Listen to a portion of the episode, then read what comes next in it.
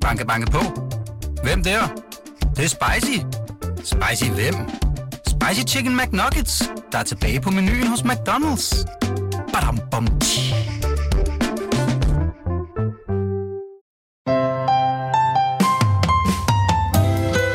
Jørgen Vester Livstil med BA.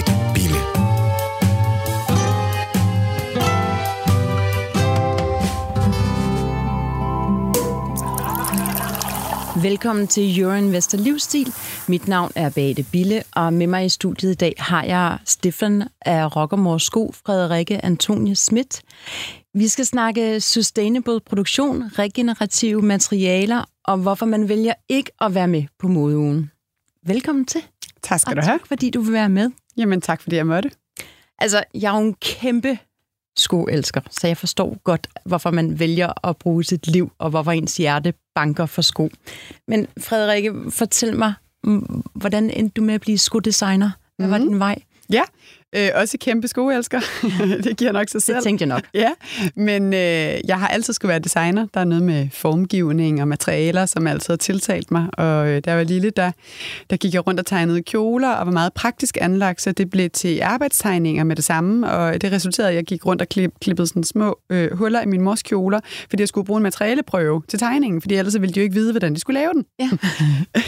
Ja. Hun var meget træt af, så der var utrolig mange huller i hendes kjoler øh, op i 80'erne. Men, øh, men det blev på en eller anden måde øh, videreudviklet til, at øh, den der formgivning for mig skulle være noget 3D. Det skulle være en, øh, en, en genstand, det skulle være noget, der kunne stå og føles og formes i verden. Jeg synes, øh, tøj det blev for uambitiøst for mig. Det, var, øh, det, sådan, det ligger bare der. Der skulle være en større form på det. Ja, Ja. der skal være noget personlighed i det. Mm. Og der er øh, virkelig meget personlighed i sko. Sko har altid en eller anden, et eller andet at sige, et eller andet værdi, som du kan forholde dig til. Jeg, jeg, kan kun, jeg kan kun give det ret. Det har altid været mit stylings-item nummer et. Mm. Øhm, jeg har hørt dig sige, at jo st- større en scene du står på, og jo mere usikker du bliver, jo højere en stilet har du faktisk på. Mm, det er rigtigt.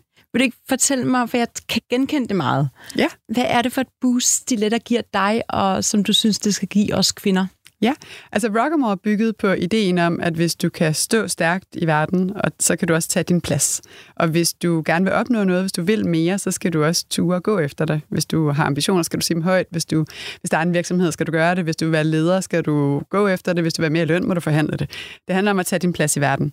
Og hvordan kan man give kvinder en følelse af magt? Øh, mit eget udgangspunkt er høje hele. Jo højere hæle jeg har på, jo mere magtfuld føler jeg mig, jo mere øh, capable føler jeg mig. Mm. Og det er noget med positionen og posituren i din krop.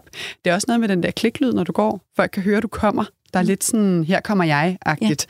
Ja. Og, øh, og så får du stivet dig selv af på en måde, der gør, at du måske er lidt sejere, end du troede, du var, eller måske kunne lidt mere, end du troede, du kunne, og så kommer du automatisk længere. Ja. Så hele tankegangen omkring mit brand har været, hvis jeg kan få flere kvinder i høje hæle, så kan jeg få flere kvinder til at stå stærkt og tage deres plads i verden. Mm. Og derfor er de så behagelige som muligt. Fantastisk. Men jeg, kan kun, jeg har også altid sted, taget stiletter på, især når jeg skulle et eller andet, hvor jeg var en lille smule, skulle mande mig op. Ja. Øhm, eller kvinde derop. at kvinde mig op, lige præcis. Øhm, fortæl, hvordan er Rockamore bygget op? For jeg synes faktisk, det er en sjov forhistorie, hvordan du startede det. Mm. Jeg startede det jo på trods. Ja. Så virksomheden havde bygget, fordi der var nogen, der sagde, at jeg ikke Ja. kunne. Ja. Og, øh, og jeg er øh, et meget, var et meget trodsigt barn, og jeg er nok en relativt trodsig voksen. Ja. Så jeg, det er mit brændstof. Hvis du siger, at jeg ikke kan, så skal jeg nok bevise, at du ikke har ret. Så trykker du ekstra på speederen. Ja, fordi det, der er noget fedt i det der med at gå imod folks forventninger, og der er noget dejligt frit i, øh, når dine forventninger er så lave, så, så kan jeg jo ikke gøre det værre, end det er. Eller Nej. sådan, du ved, så har jeg jo frit spillerum. Hvorimod, hvis du stiller dig op og siger, at det bliver fantastisk, du er en superstjerne, så, uh, så er der meget, man skal leve op til. Ja. Og så begynder jeg at blive usikker og nervøs og second guesse alle mine beslutninger. Tænk nu, hvis ikke jeg har ret, og jeg har ikke gjort det her før, og hvem er jeg også, og jeg tror, jeg kan alt muligt. Og så, så kører den der indre kritiker. Så der er, noget, der er faktisk en gave i, at folk øh, undervurderer dig. Og hvad, hvad, hvad gjorde der så trods i her? Jamen, det var en øh, opgave, jeg skrev på skole. Jeg kom hjem fra otte år i Italien og troede, jeg kunne få job i Danmark. Det kunne jeg ikke. Og så, øh, så tog jeg en top-up i marketing og skrev en opgave om, hvordan jeg ville bygge et brand i Danmark, som lavede farverige høje hæle, som inspirerede kvinder til at stå stærkt, som var så bæredygtige, som man kan gøre dem. Øh, I hvert fald lagde sig op på slow fashion. Øh, ikke var en del af den normale fashion cycle, og aldrig holdt udsalg. Og øh, havde et relativt højt prispunkt, for de skulle være håndlavet i Italien. Mm. Og så fik jeg virkelig dårlige karakterer. Yeah. øh, og jeg kan huske, øh, Sensor sagde noget i stil med, øh, det er jo helt, altså, du er helt hen i vejret, du er jo bare dig, ene kvinde, øh, og hvem skal også kigge på tallene? Du er jo ikke økonomiuddannet. Og den der sådan, den der sådan vrede ild, der kom inde i maven af, sådan, altså, nej, jeg kan ikke hovedregne, det kan jeg stadigvæk ikke. Og det er faktisk helt lige meget, for det kan man heldigvis hyre folk til. Ja. Det er ikke det, der er vigtigt. Der, man kan ansætte folk til mange af ens egne blinde vinkler.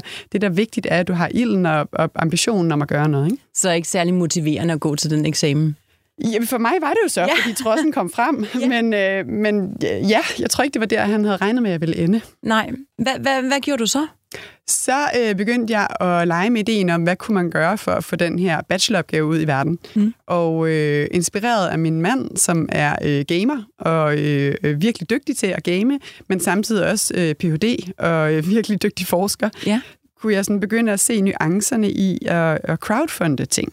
Han brugte, han er nok det klogeste menneske, jeg kender, og han brugte alt for meget tid på den her crowdfunding-platform, som handler om nye projekter, man kan samle penge, øh, man, kan, man kan rejse penge til nye projekter. Hvor mange år siden er det her? Det var i 2014. Det vil sige, det var relativt nyt med crowdfunding på det tidspunkt. Ja, det var. Ja. Og, øh, og han var helt op at køre over, at han havde fundet et, et, uh, spil, hvor at vi sad nærmest to timer og ventede på at se hans navn i rulleteksterne, fordi uh, han var med. Ja. og, og tænkte sådan, okay, den der, den der passion, han havde over at være en del af communityet omkring ja. det der spil, det måtte man kunne bruge til noget andet. Det måtte man kunne bygge fashion på, for ja. fashion er jo basically community. Absolut. Mm. Så det gjorde du? Det gjorde jeg, så lavede jeg en crowdfunding-kampagne, mm. øh, hvilket betyder, at jeg lagde et projekt op på en online platform, en markedsplads, øh, og bad om penge til at lave min første produktion. Og det var der 306 mennesker, der syntes var en rigtig god idé, og så fik jeg 330.000 kroner til at starte min første produktion, hvilket dengang føltes som millioner milliarder. Ja, og så tog du til Italien? Så tog jeg til Italien og prøvede at starte en produktion. Jeg havde jo et godt netværk i ja. Italien, taler flydende italiensk, og tænkte, det, det kan vi da hurtigt få sat i gang. Øhm, det kunne Men også ikke. fordi du allerede der havde fokus på, at det skulle være ordentligt håndværk. Det skulle... Ja, ja. håndlaget i Italien. Ja. Øh, det viste sig bare, at der var ikke nogen italienere, der synes det var en god idé. Og øh, jamen, af mange årsager, jeg var øh, enlig kvinde, Lidt det samme som Sensor havde pointeret. Ja. Kun mig og en kvinde. Jeg havde ikke gjort det før. Jeg har ikke bygget en virksomhed før. Øh, hvad ved jeg forresten også om tallene? Og, øh, og jeg kom med ingenting. Altså, det var en stor, det var en stor chance at tage og gå i samarbejde med mig. Og, du så trodsig igen? Ja. Dejligt. Absolut. Og fordi alle steder, jeg gik, så hørte jeg sætningen, hvis det var så god en idé, så var der andre, der havde gjort det før dig. Og, øh, og der må jeg bare sige, 9 ud af 10, hvis ikke 19 ud af 20 skuddesignere er jo mænd. Så de tænker ikke så langt som til, hvordan kan vi tænke komfort ind i det endelige produkt. De tænker over linjer og materialer, og hvor smukt skal det være, og alt muligt andet, som også er virkelig vigtigt, men ikke det hele. Det er ikke det hele billede. Så jeg tænker over komfort og tilbage til de der tegninger, jeg lavede, der var 8 år gammel, ikke? jeg er meget praktisk anlagt. Så mange designersko er lavet til at et fotoshoot, tænker eller til at gå på en catwalk og på i fem minutter, eller... Præcis. Yes. Altså før Rockamore, der havde jeg jo sko segmenteret efter, hvor mange skridt skulle jeg gå til et givet event. Okay. Fordi det, altså, der er jo taxaskoene, og så er der trappeskoene. Ja. Og så er der stå stille skoene, ikke? Jo. og midterskoene. Det, okay. Altså, der var virkelig det smukke, smukke, smukke designersko, men jeg vidste, dem der, dem kan jeg holde i cirka halvanden time, og skal jeg danse, så er jeg færdig. Ja. Øhm, hvordan bygger du så videre på Rockamore? Jamen, så tog jeg til Spanien. Mm. Øh, der var øh, økonomisk krise og øh, villighed til folk, der havde penge, og jeg kom jo med 330.000 mm. kroner. Så øh, de så stort på, at de synes, det var lidt åndssvagt, og at der måtte jo også være andre, der burde have gjort det først, og så videre. Øh, og så lavede jeg min første produktion i Spanien. Og øh, det var øh, en oplevelse. Jeg taler ikke spansk. Nej. Tænkte, at det nok er det samme som italiensk. Det er det overhovedet ikke. Øh, så vi kunne ikke tale sammen. Så øh, jeg købte en iPad. Det var dengang, der kun var kommet én iPad på markedet, den allerførste. Og så øh, Google og søgemaskine. Der var ikke Translate endnu. Det fandtes ikke som service. Men der var sådan en knap for øh, hørehæmmet. Så det jeg gjorde, var, at jeg skrev ting ind på Google søgemaskinen på dansk, fandt den spanske oversættelse og trykkede på den der hørehæmmedes knap, og så sagde de meget højt, hvad det var, der stod på Google. Og sådan lavede jeg hele den første kollektion det var op ad bakke, og ikke noget, man kan bygge en virksomhed på. Du skal hjem med en flyver. Hvor mange, hvor mange sko har du med hjem? Jamen, der er, jeg tror, du tænker på det billede af mig, Ja. hvor jeg flyver med Ja. mine første prototyper. Øh, Jeg vil ikke af med dem. Det er Nej, første jeg, gang. jeg læste i går, og jeg synes faktisk, det var en ret fin øh, historie. Ja, det var første gang, jeg havde lavet prototyper, og det var så stort et øjeblik for mig, at jeg kunne ikke overskue, at, at der var en, et, et firma, der fik lov at smide dem ned i sådan et rum i en, i en flyver, og hvad nu, hvis de gik tabt, og så blev jeg insisteret på at have dem med. Øh, Så jeg fløj hjem med 22 på sko, hvilket fylder ret meget, og øh, var absolut ikke særlig populær hos SAS. Men altså, hjem kom de. Men du fik lov. Jeg fik lov. Men nu øh, tænker jeg også, du har også lavet en anden struktur end mange andre firmaer. Øhm, kan du fortælle om den? For den synes jeg er ret interessant, ligesom. Ja, altså hvordan jeg har bygget virksomheden op, Mhm, tænker du? ja. Jeg har jo bygget den på ideen om, at øh, vi har ikke brug for flere produkter i verden, men bedre produkter. Mm. Og øh, så har jeg også... Jeg arbejder lidt med at uddanne folk til, at man ikke kan få alt, hvad man gerne vil, bare fordi man har pengene. Øh, så jeg laver kun limited edition, Mm. og øh, hvis jeg laver den i lyserød eller i gul, så laver jeg måske 200 par, og så er der ikke flere. Og der kommer der er heller ikke flere øh, materialer i lysrød. Præcis. Ja. Jeg startede med at opkøbe materialer, som øh, lå på stok, altså lå på lager i de fabrikker, jeg arbejdede i. Hvad var der allerede eksisterende? Mm. Fordi jeg helst ikke ville farve selv, fordi det er utroligt giftigt at farve. Øhm, og så, øh, så startede limited edition-ideen jo i det, fordi så var der jo kun nok til at lave 200 par Ja. gule Ja. sko. Og så er det bare ærgerligt, hvis du kom for sent til festen. Så kan du ikke få gule sko. Så en lille produktion.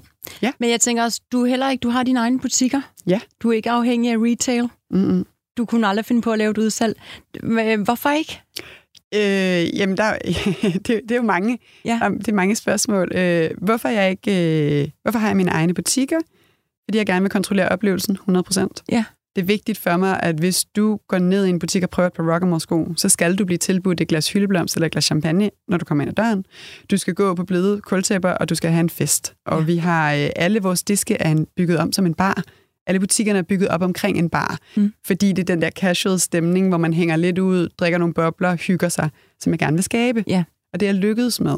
Og det betyder, at alle, der går ind i min butik, jeg, jeg håber, alle, der går ind i min butik, jeg kan jo ikke vide det, har en god oplevelse. Og det siger de jo videre. Så word of Ja. mouth bliver enormt stærk, Ja. fordi der kommer sådan en snak om, Nå, men har du hørt om Rockamore? Nej, men jeg var lige nede i butikken, eller min kone var lige dernede i lørdag, så tænk, så fik jeg noget at drikke helt gratis, og vi købte ikke engang noget. Så bliver det sådan en god, positiv fortælling. Men hvis jeg har retailer, så kan jeg jo ikke kontrollere, hvordan de. Nej. sælger. Og, og vi ved alle sammen, vi har alle sammen stået i butik som 16-årige på en fredag eftermiddag. Ikke? Det var helt lige meget, hvad den kunde gerne ville have, vi skulle bare hjem.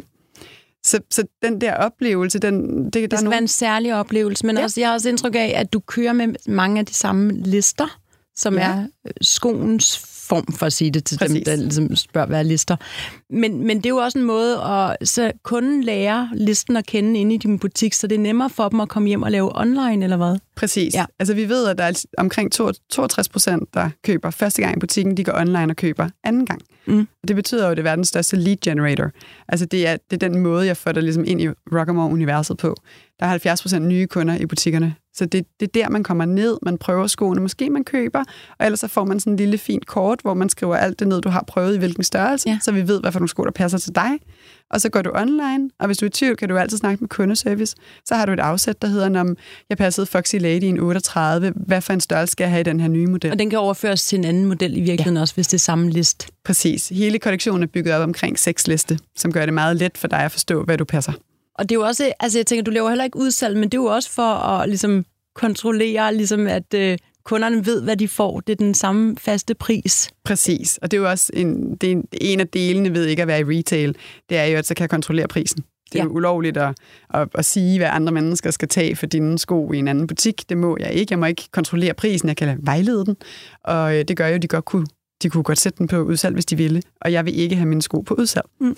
Så øh, vi holder prisen ind hos os, og vi holder aldrig udsalg, fordi jeg ikke tror på, jeg tror ikke på den tankegang med, at, at vi har fem måneders øh, fuldt salg, og så har vi to, øh, en eller to måneders udsalg, så kører vi igen. Men er det også fordi, at du ikke kan lide udsalgs øh, sådan ideen om, så køber vi rigtig meget? Ja, selvfølgelig. Ja. Jeg, jeg plejer at arbejde for et brand, som havde videre produktion i Kina og hovedsæde i Budapest og designafdeling i Italien. Og jeg fløj 200 dage om året og boede i en kuffert og diverse lufthavne. Men det, der var så vildt for mig, var, at vi havde mellem 6 og 8 kollektioner om året. Og øh, hver kollektion havde cirka 170-250 modeller. Ikke? Det er op mod 800 modeller på, altså 800 på sko med farvevarianter på et år. Der er ikke nogen, der har brug for 800 på sko. Hvem i alverden skal bruge 800 på sko?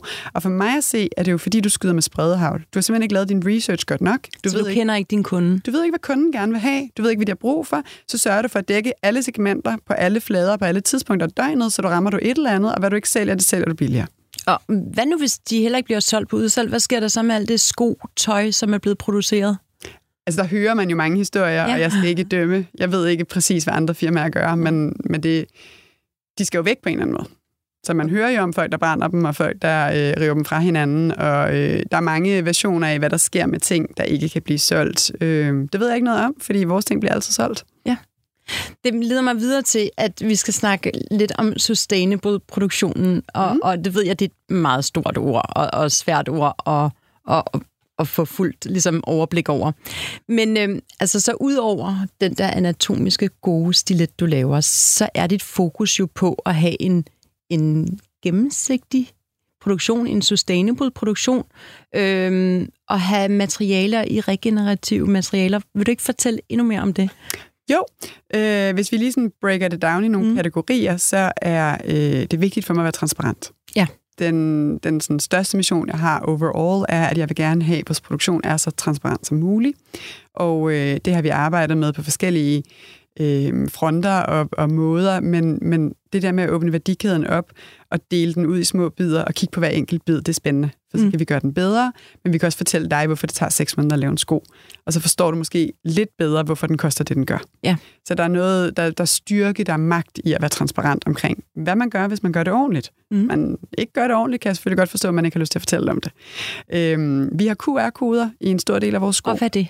Jamen, altså QR-koder ja. kender vi jo ja. fra corona har jo været fantastisk for Så det kan man scanne næsten, eller? Ja, så er der ja. simpelthen øh, tegnet en lille QR-kode, eller øh, printet en lille QR-kode ind i skoenes ja. øh, for, og den kan du scanne med din telefon, helt ligesom de der menukort, og så kommer du ind på en side, hvor du kan se, hvad det er for en rejse skoen har været igennem. Så du ja. kan se nedslagene i, hvordan har det her materiale flyttet sig, og du kan faktisk se det hele vejen tilbage til den enkelte ko. Det er jeg så blevet tvunget til at fortælle dig, fordi det viser sig, at koene, køerne også har ret til GDPR, Til hvad for noget? GDPR, hele den her øh, lovgivning omkring, hvad er det for nogle data, som vi må dele med andre mennesker. Jeg må så, ikke... så konen, der er simpelthen noget juridisk med konen? Ja, jeg må ikke fortælle dig, hvad det er for en ko. Nej, jeg må heller ikke okay. fortælle dig, hvilken mark den står på. Jeg vil med det. Men, øh, men jeg kunne, hvis jeg ville, ja. eller hvis jeg måtte. Ja. Øhm, og, øh, og, og jeg vil virkelig gerne, fordi jeg kan godt lide ideen om, at du ved, ja. at det her det er en dansk ko, og den har stået over i Vejle på Herr Hansens mark, ja. og øh, den er blevet fire år gammel, ja. og den blev slagtet her, og forresten er nogen, der spiste ja. den, og den havde øh, basically øh, et fornuftigt liv. Ikke? Okay, ja. men det må du ikke? N- øh, nej, det er kørendes GDPR. Okay. Jamen, så lad os gå videre til materialer. Ja. øhm, og hvordan øh, genbrugsmaterialer regenerative? Ja, det er ikke regenerativt. Nå. Altså, sådan, det bliver ikke til noget igen. Nej. Øhm, det, som vi har lavet, var øh, egentlig lidt af sådan et, øh, et hobbyprojekt. Jeg vil gerne se, hvor, øh, hvor meget kunne man pushe materialer. Altså, hvad mm. kan man med materialer? Min mand er forsker, øh, forsker i stamceller. Der sker meget spændende, som, som jeg sådan, synes, man skulle lege med i min industri også. Øh, så for at bridge de to, så gik jeg i gang med øh, at lave sko af læder, som øh, er komposterbart. Altså det kan blive til jord. Ja. Og det er vigtigt at sige, at vi har ikke selv testet det endnu. Jeg har gravet på sko ned ude i min mors have, ja. så de er ikke blevet til jord endnu. det håber jeg, de du gør. Du tjekker en gang imellem? Eller? Ja, ja. Øh, hun ved ikke, hvor de ligger. Jeg tror faktisk ikke, hun ved, de ligger der. Men, men der ligger et par sko under jorden for at se, om det er rigtigt. Øhm, så indtil videre, så stiller jeg mig jo op af, hvad firmaet selv har sagt. Og ja. de siger, at efter 12 måneder, så er 99 procent af deres leder blevet til jord. Nu må vi se, om det er rigtigt. Spændende. Er det noget med en bestemt temperatur? For det ved jeg fra plast, at det kan ligesom forhindre nogle processer, hvis de ikke kan blive nedbrudt i de, til den temperatur. Ja, nej, men læder, fordi det er et naturligt materiale, så det, der er vigtigt, er, hvad det er gavet med. Altså, hvad for en kemi beskytter egentlig læderet. Og øh, i det her tilfælde er det jo så gavet med noget, der er hemmeligt, men som er relativt... Øh, det er ikke naturligt. Der er, ikke noget, der er stadig kemi i det. Men, men det er noget andet kemi, som er lettere for naturen at nedbryde. Og derfor... Så dem, der er gravet ned, er ikke tandet med krom? Øh, det må jeg ikke svare på, men generelt set arbejder vi med øh, kromgarvet og ikke kromgarvet læder. Øh, så vi har begge dele i vores kollektion. Okay. Øhm, jeg læste om noget andet, som jeg, jeg synes, øh, og det kan godt være, fordi jeg ikke ved nok om det, at øh, du har forklaret det cradle to cradle. Er det det samme som gennemsigtighed? Øhm, det er det for mig, men ja. jeg er ikke sikker på, at det er det for alle. Så hvad, hvad er det overordnede princip? Ligesom? Cradle to Cradle er en af de her virkelig fancy certificeringer, som er meget svære at forklare og meget svære at forstå. Øhm, så hvis man skal gøre det simpelt, så plejer jeg at sige, det handler om den her værdikæde, som vi bryder ned i små stykker, så vi kigger på hver enkelt del eller stykke af værdikæden, og finder ud af, hvordan vi optimerer den bedst muligt. Og det gælder både øh, i forhold til menneskerne i den del af værdikæden, hvordan har de det? Øh, helt lavpraktisk har de øh, adgang til vand og mad, og kommer de på toilettet osv.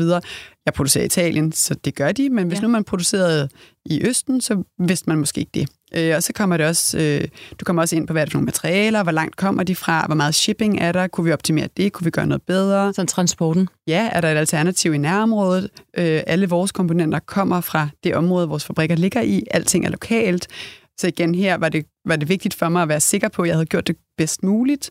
Øh, vi havde blandt andet en udfordring med nogle bestemte søm, som jeg fandt ud af var inde i mine sko, men som de søm, de kan så ikke findes i nærområdet. Og det er sådan noget, jeg ikke havde tænkt over, fordi ja, det er ikke så tit, vi lige kigger på sømmene, der bliver brugt nej, nej. til at slå hælen i med.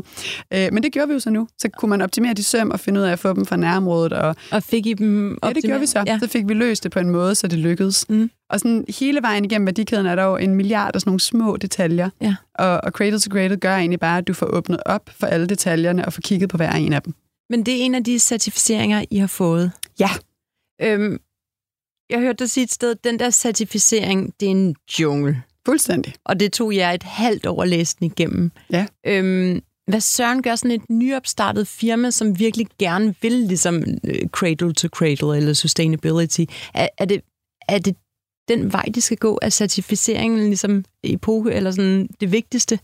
Altså man skal jo huske på, at uh, certificeringer er en business ligesom alt andet. Det koster penge at få det, og der er nogen, der lever af, at du har det. Og øh, det er øh, vigtigt at gøre op med sig selv, hvis man er en ny virksomhed tidligt i sit, i sit virksomhedsliv, om, øh, om man vil investere sine penge i det. For de penge, der går til en certificering, kunne jo også gå til vækst. Ja. Øh, så der er noget med, hvad får du ud af det, versus hvad kunne du ellers bruge penge Men får til? man det ud af det, som er nødvendigt? Jeg gjorde det jo sidste år, øh, eller lidt over et år siden. Så for mig var det jo syv år down the line, at vi gjorde det, så vi var større som virksomhed, vi har flere muskler, man kan søge funding til det, det gjorde ja. vi også. Øh, så for mig gav det mening, men jeg er ikke sikker på, at jeg synes, at certificeringer nødvendigvis er en del af fremtiden. Det er ikke nødvendigt, det er ikke vejen frem. Men jeg synes jo, det er en jungle, og jeg synes, at øh, det vil klæde hele verden, om ikke andet EU i hvert fald, at lave en eller anden form for smiley-ordning. Hvad er det for nogle certificeringer, der er gode at gå med? Fordi der er jo mere end 200-300, tror jeg. Øhm, jeg kan ikke huske tallet, men der er mange. Men er det også for at gå væk fra, at det ikke skal være en business at lave certificeringer, men simpelthen laver sådan en, en gennemsigtig smiley-ordning. Jamen, hvorfor ikke? Prøv at tænke, ja. hvis man nu lavede en smiley for people, planet og purpose, ikke? Yes. Og så kunne du give mig en, en kæmpe stor fed smiley for purpose, fordi jeg har rigtig meget purpose i min virksomhed, og så kunne du give mig en lille smiley for planet, fordi jeg ikke er så langt, men jeg mm. prøver. Mm. Ja. Og så kunne kunden se, okay, hun er på den rette vej, hun har ikke nået det endnu, men der er noget godt her at arbejde med. Mm. Det vil være meget hurtigt at afkode for en kunde, ligesom vi har de der nøglehulsmærker på, på god og dårlig mad i, uh, i supermarkedet, ikke? Ja. og vi har smiley'er på restauranter. Mm. Det er hurtigt at afkode, det er hurtigt at forstå, og det gør alting lettere, både for dem, som skal købe produkter, men også for dem, som producerer, for det giver mig en marketingsfordel, ja. som jeg kan øh, altså, profitere på. Jeg kan, sådan, jeg kan tjene penge, fordi jeg har en god smiley. Men jeg tænker, det er også jeg lidt kan... aflæseligt for kunden. Ja, ja. Så der, der er utrolig meget øh, potentiale i at lave en uafhængig ordning, som er let at afkode. Du er ikke på modeugen? Nej. Hvorfor ikke?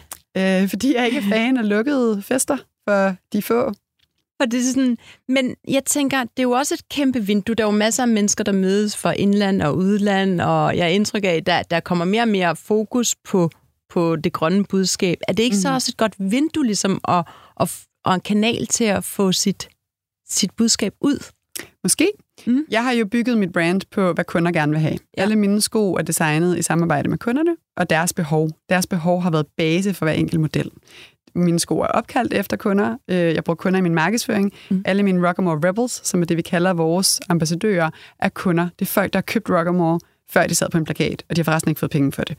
Så de er ægte glade for produktet. Ja. Kunder for mig er øh, hele værdien i at skabe et brand, det er også det, der gør det sjovt, men det er også det, der gør den profitabel, fordi jeg forstår at lytte på, hvad de gerne vil have. Ja. Moden for mig er en lukket fest for alle dem, der køber til deres egne butikker. Det er ikke slutkunden. Så det er ikke kunderne, der kommer der? Nej, de er jo kunder, men det er jo ja. B2B-kunder, ja. øh, men det er ikke slutkunderne. Det er mm. ikke brugerne af produktet, der Nej. kommer.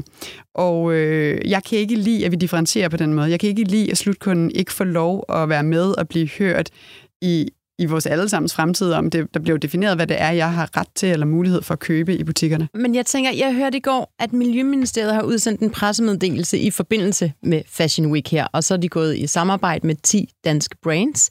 Øhm, så jeg tænker netop, jamen hvorfor ikke så deltage og ligesom få, få præget den her grønne bølge? Altså, så jeg tænker, er det ikke andet end den der lukkede champagnefest? Øh, jamen altså måske igen.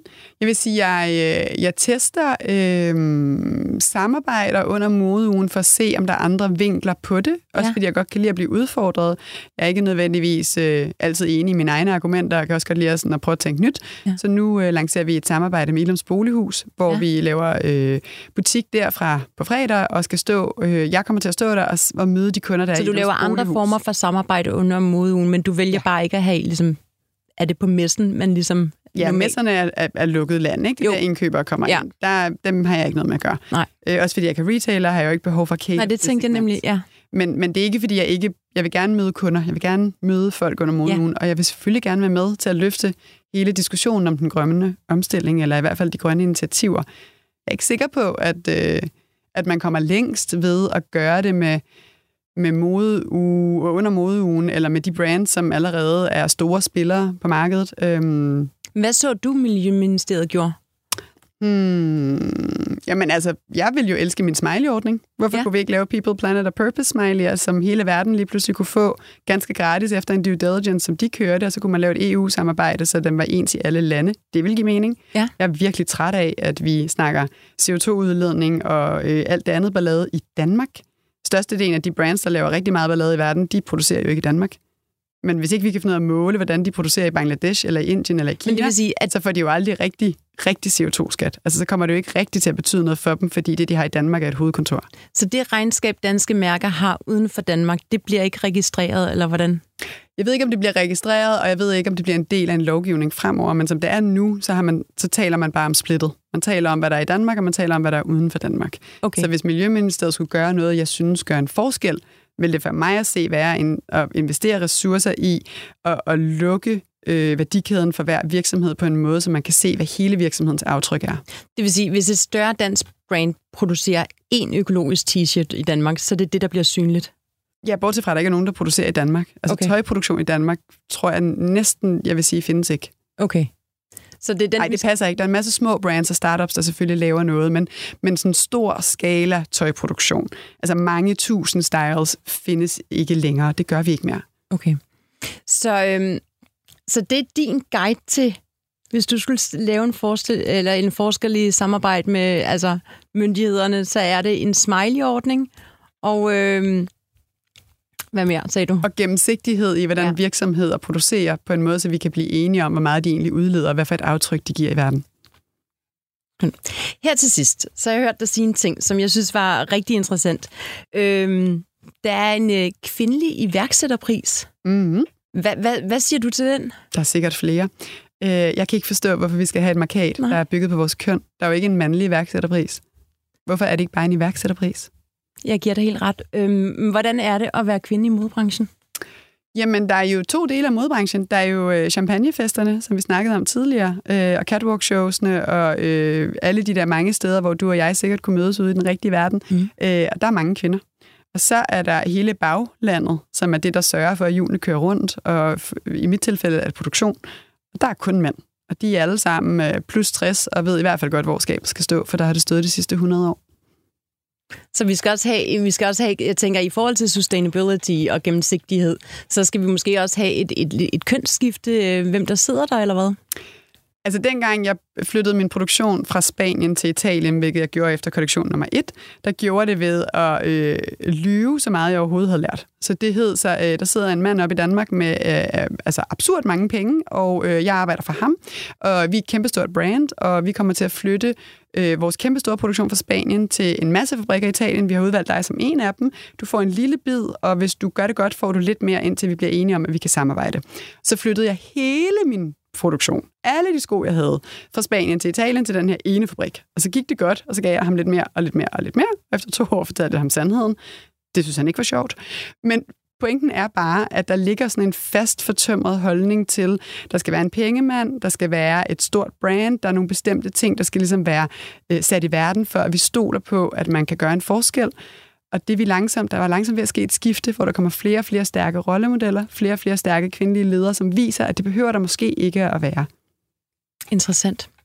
Frederikke, tusind tak, fordi at øh, du vil komme i studiet og give os et, et stort indblik i, hvordan produktionen fungerer, og hvordan man kan gøre det anderledes, og hvorfor man ikke er på modeugen. Øh, tusind tak. Til sidst skal jeg sige tak til Mathias i teknikken, øh, til journalist Signe Terp og produktion Clara Maria Andresen. Tusind tak. Tak.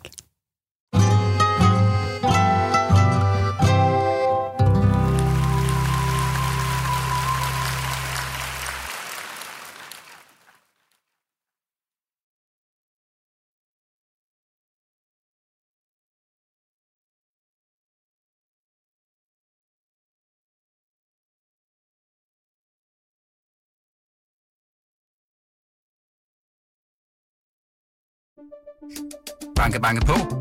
Hvem der? Det, det er spicy. Spicy hvem? Spicy Chicken McNuggets, der er tilbage på menuen hos McDonald's. Badum, bom,